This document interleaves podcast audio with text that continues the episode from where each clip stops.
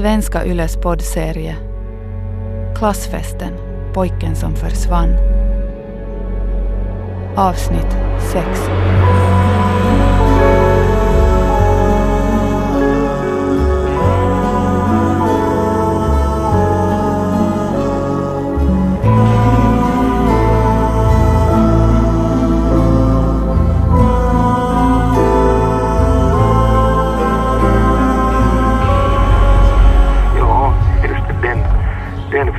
Ja, Inte kommer jag någonsin att träffa någon som Christian igen. No, ja, alltså vårt gäng. Jag och Peter och Christian och Tobias. Alltså det var i fabriken. ja, jag är inne på fabriksområdet. Christians kontor. Där nere, där. Det är någon där nere.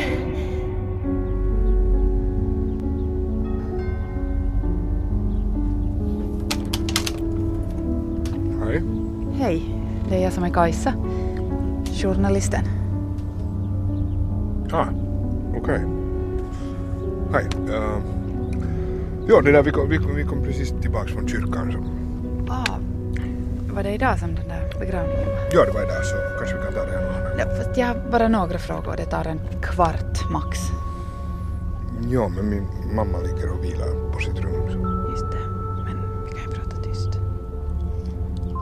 Okej, no. kom in. Välkomna till den sista delen av klassfesten. För en dryg månad sedan började jag leta efter en försvunnen pojke. En pojke som idag skulle vara en man på 43 år, men när han försvann var han bara 17. Min plan var att fortsätta där polisen kom av sig för 25 år sedan.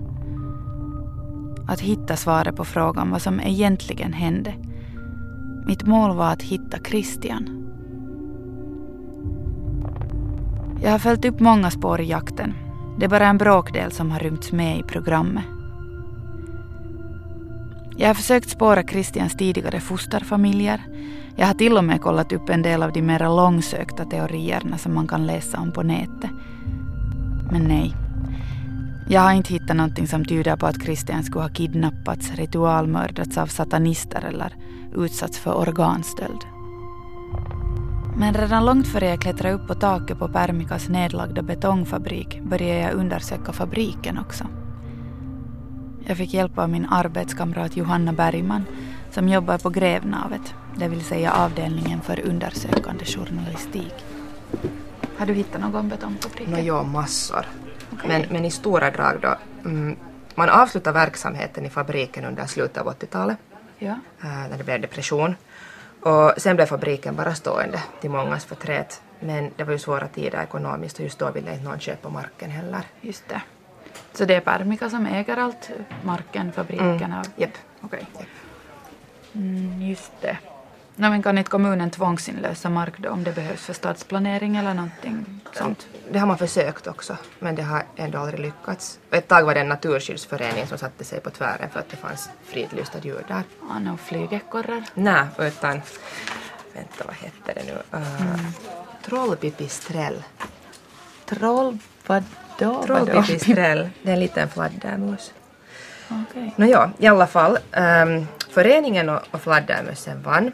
Och sen påstods det att jordmånen var så förorenad att det skulle vara farligt att bygga bostäder där. Och så kom planerna av sig igen. Så där står fabriken ännu i denna dag. Vet du om Permika har några egna planer för området? Det vet jag inte. Du får forska i det själv. Men det var en sak jag reagerade på. Den här Naturskyddsföreningen.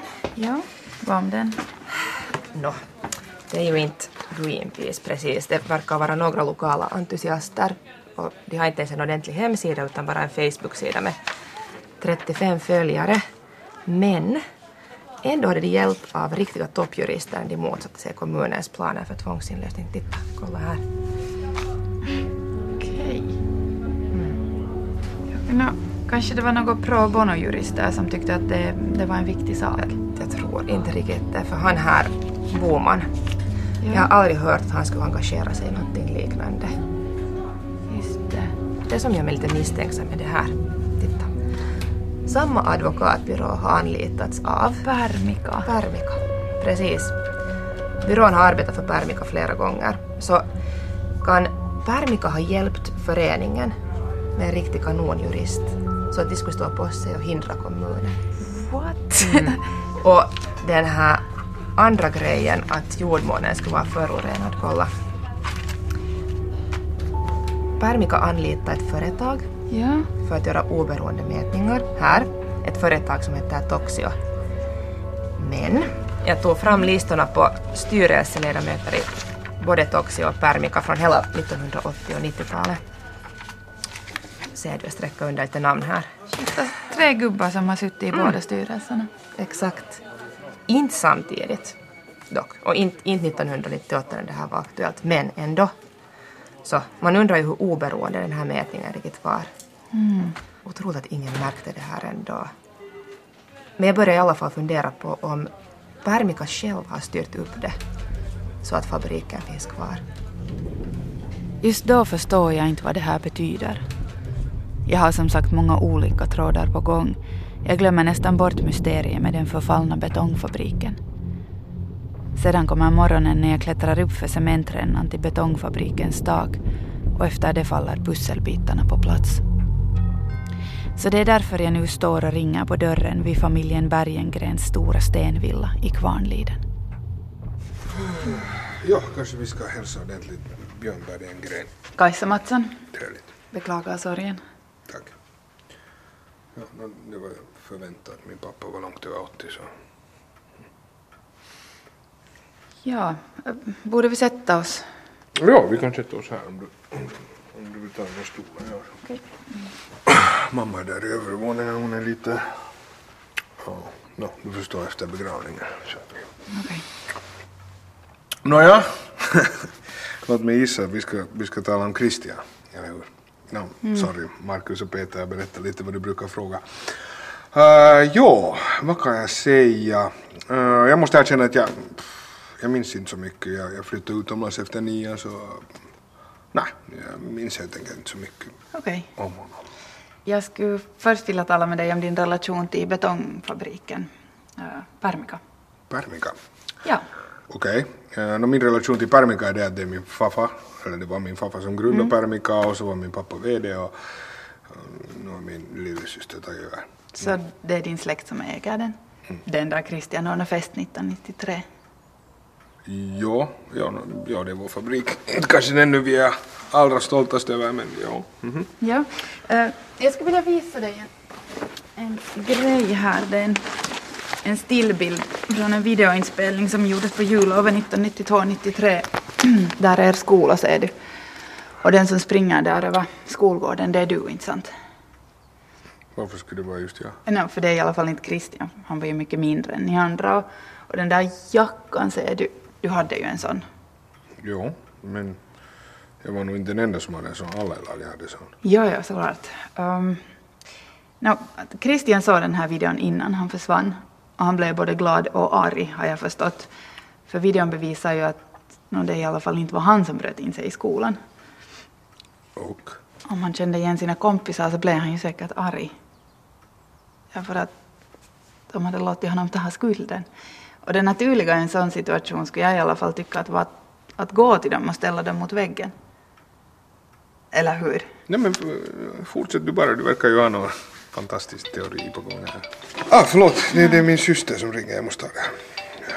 Hallå, det är jag. Du är på högtalare, mamma sover. Ah, Okej, Nej, men ja, jag ringer senare. Var det något extra? Det hände en underlig grej just. Det ringde en polis till mig och ville, ville ha mitt tillstånd att göra någonting i, i gamla fabriken. Tydligen har någon journalist brutit in sig där och hittat något och, och sen ringt till polisen. Det, alltså, desto mer vet jag inte. Men du behöver inte väcka mamma nu, jag ringer senare ikväll. Puss puss!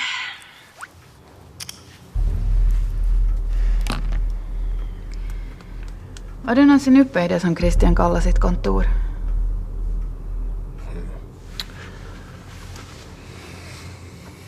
Faktiskt så vet jag att du var uppe där. Jag har pratat med Peter och han... Efter lite påtryckning så berättade han det här också. Vänta, jag kan spela upp vad han sa. Jo, jo, men helvete. Så jävla dumt. Vi var fulla och störde på Monica som inte underkände mig i fyssen. Så det måste gå mellan igen. Björna, hade ännu sämre betyg än jag, så det var samma sak med honom.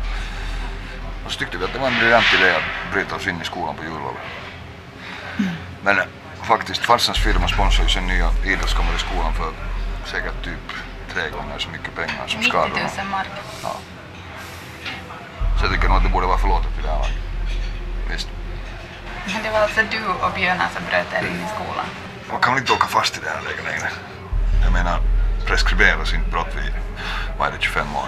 Mord preskriberas inte. Nej, men det var ju inte ändå, det var bara jävla korkat. Ja, sa Peter. Ja, Hörru, jag vet inte riktigt hur det funtar som tränger dig in här och börjar, börjar komma med alla möjliga antydningar hit och dit. Din syster vet tydligen inte vad som finns i fabriken. Vet din mamma? Det var bara du och din pappa som kände till saken. Seriöst. Okej, det har gått 25 år, men med dagens teknik kan man nog säkert hitta helt tillräckligt med bevis. Vad sa du till dina vänner? Sa du att ni stack från festen samtidigt, du och Christian? Det jag också tänkte var att, att det inte går att ramla ner i de där betonggrännorna av misstag, för det är ju, där finns ju en kant så någon har måste säkert lyfta en över den där kanten, någon som då är stark förstås. Okej, och så stänger vi av. Hej. Hej. Ja, det var dumdristigt av mig att åka hem till en 190 centimeter lång man som jag aldrig har träffat för och anklaga honom för mord. Men vad var det egentligen som hände den där kvällen i april 1993? Jag ska försöka lägga ihop de pusselbitar jag har. Christian lämnar sitt hem ungefär klockan 19. Han tar sin cykel och åker via Markus till betongfabriken. I Markus föräldrars garage finns det grejer Christian och Markus har lånat för festen. Bland annat en enorm gettoblaster, en generator och renoveringsstrålkastare. Peter och Björn dyker upp lite senare. De har fixat sprit. Därefter kommer också Linda och lite senare Riku. Och när Riku väl har anlänt finns ju delar av kvällen förevigad på video. Christian är besviken. Han hade hoppats på att hela klassen skulle komma. Den här festen är inte bara en sorts kompensation för balen som ställdes in, den är också Christians födelsedagsfest.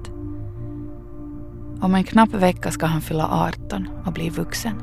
Christian hade jobbat så jävla hårt och blev ledsen när så få hade kommit. Han drack jättemycket. Christian dricker fort. Han blir full. Det blir kompisarna också. Och Linda, hon vill vara nära Christian. Dansa, kramas, pussas. Kanske lite mer än det också. Men Christian vill inte. De börjar tjafsa. Det blir ett ordentligt gräl och Linda gör slut med Christian och stormar iväg. Jag menar ju inte alls det. Men jag var så arg. Och jag ville väl vara lite dramatisk. Enligt Markus var det här inte så ovanligt. Men Linda själv minns det här grälet som en dramatisk sammandrabbning. Åh, det var den värsta kvällen i mitt liv. På Rikus video ser man killarna hoppa omkring i strålkastarskenet och dricka ännu mera. Där tar videoinspelningen slut. I något skede bestämmer sig Riku för att visa Christian klippet som han filmat från balkongen. Han blev ju eld och lågor. Alltså både glad och förbannad på något sätt. Kanske han kände igen dem. Jag vet. Har Christian känt igen figurerna på filmen? Kanske filmen helt enkelt bekräftar något han har misstänkt hela tiden. Riku ska vara hemma vid midnatt, så han går ungefär kvart före. Markus minns inte riktigt hur han tog sig hem, men Peter intygar om att de gick hem tillsammans. Efter det blir det tyst i betongfabriken. Kvar är Christian och Björn. Vad händer efter klockan ett den där natten? Det är en fin natt. Jag har kollat upp väderrapporten, det var stjärnklart. Det är svalt men det är vår i luften och det finns några öl kvar i Björns sportväska. Killarna sitter uppe på taket. De korkar de sista ölflaskorna. Är det nu som Christian passar på att konfrontera Björn? Vad händer sedan? Det kanske blir ett gräl. Björn är 15 år gammal men nästan 190 centimeter lång, vältränad och stark. Christian är 17 år, 168 centimeter lång och smal, fysiskt helt underlägsen sin yngre kompis. Det är farligt att vistas på taket av en gammal industribyggnad. Det finns gott om vassa hörn och metallspett som sticker ut. En liten knuff kan få allvarliga konsekvenser. Är det det som händer? Ett missöde? Eller en avsiktlig handling i fylla och raseri? Men det är i alla fall då Christian Fredriksson, nästan 18 år, mister livet.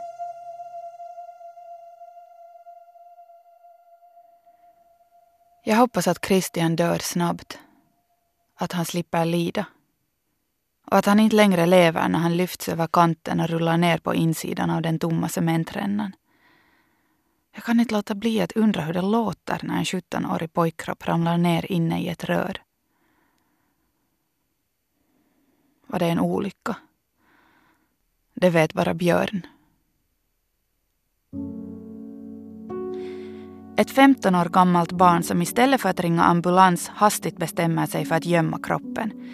Som tar sig ner från taket, över stängslet och hittar Christians cykel. Som tar sig hem till Christians fosterhem och ställer cykeln i cykelstället. Som smyger in utan att väcka de sovande fosterföräldrarna och packar ihop de få ägodelar som finns i Christians rum. Allt det som syns till. Passet som Christian gömt i skrivbordet blir kvar. Han kommer till och med på att skriva en lapp till fosterföräldrarna. Ett bevis på att det nu har hänt.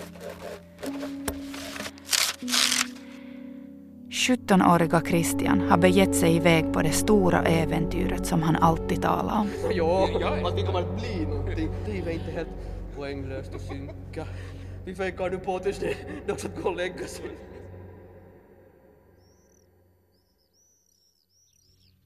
Den 27 maj 2018, några dagar före skolavslutningen, ordnas en minnesstund för Christian Fredriksson i Kvarnlidens kyrka.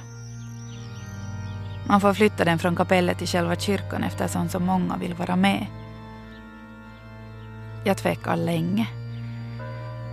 Det känns på något sätt inte riktigt rätt att jag går på begravningen. Jag känner mig faktiskt lite skyldig. Det är ju mitt fel att de nu sörjer. För det var jag som hittade Christian.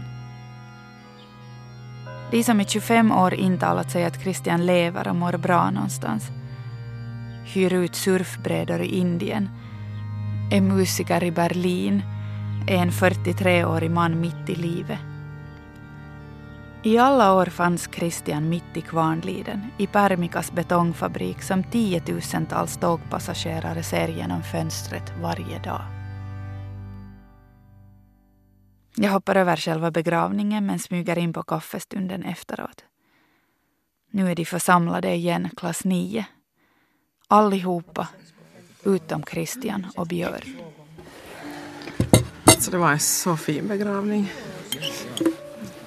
Jättefin.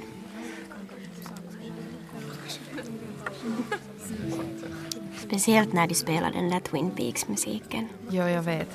Hej Marcus. Hur är det? Ja, inte vet jag.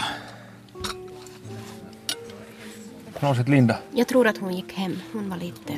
Full? Jag tänkte säga ledsen.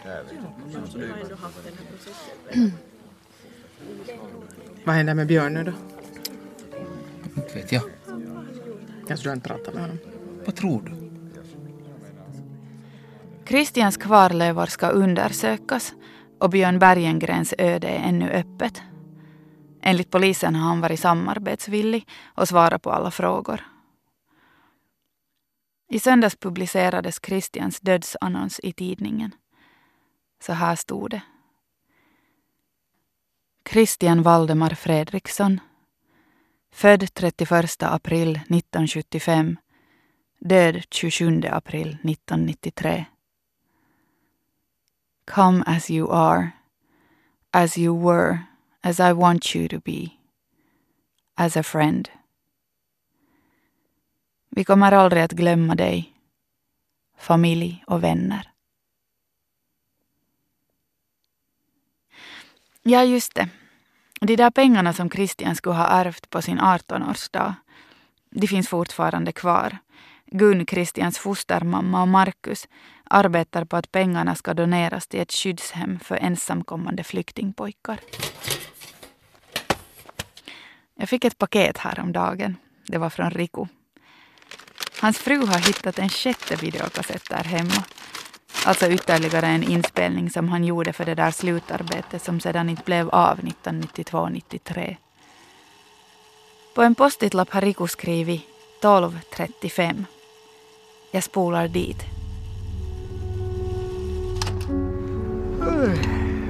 Okej, Christian. Ja. Mm. Hur skulle du beskriva dina framtidsplaner? Mm. Resa. Jag, jag är snart myndig och jag har inte sett någonting än. Jag vill se allt. Det är alltid svårt att svara när folk frågar vad jag ska bli när jag blir stor.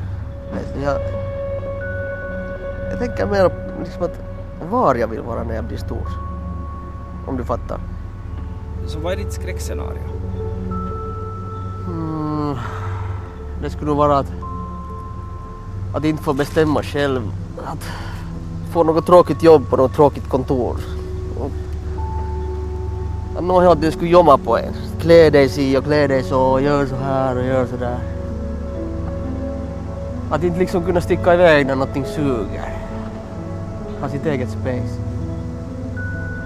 Frihet. Det är nog det viktigaste. Fan, nu börjar batteriet vara slut igen. Ah, no, men hej, jag hade ändå inte så mycket att komma med.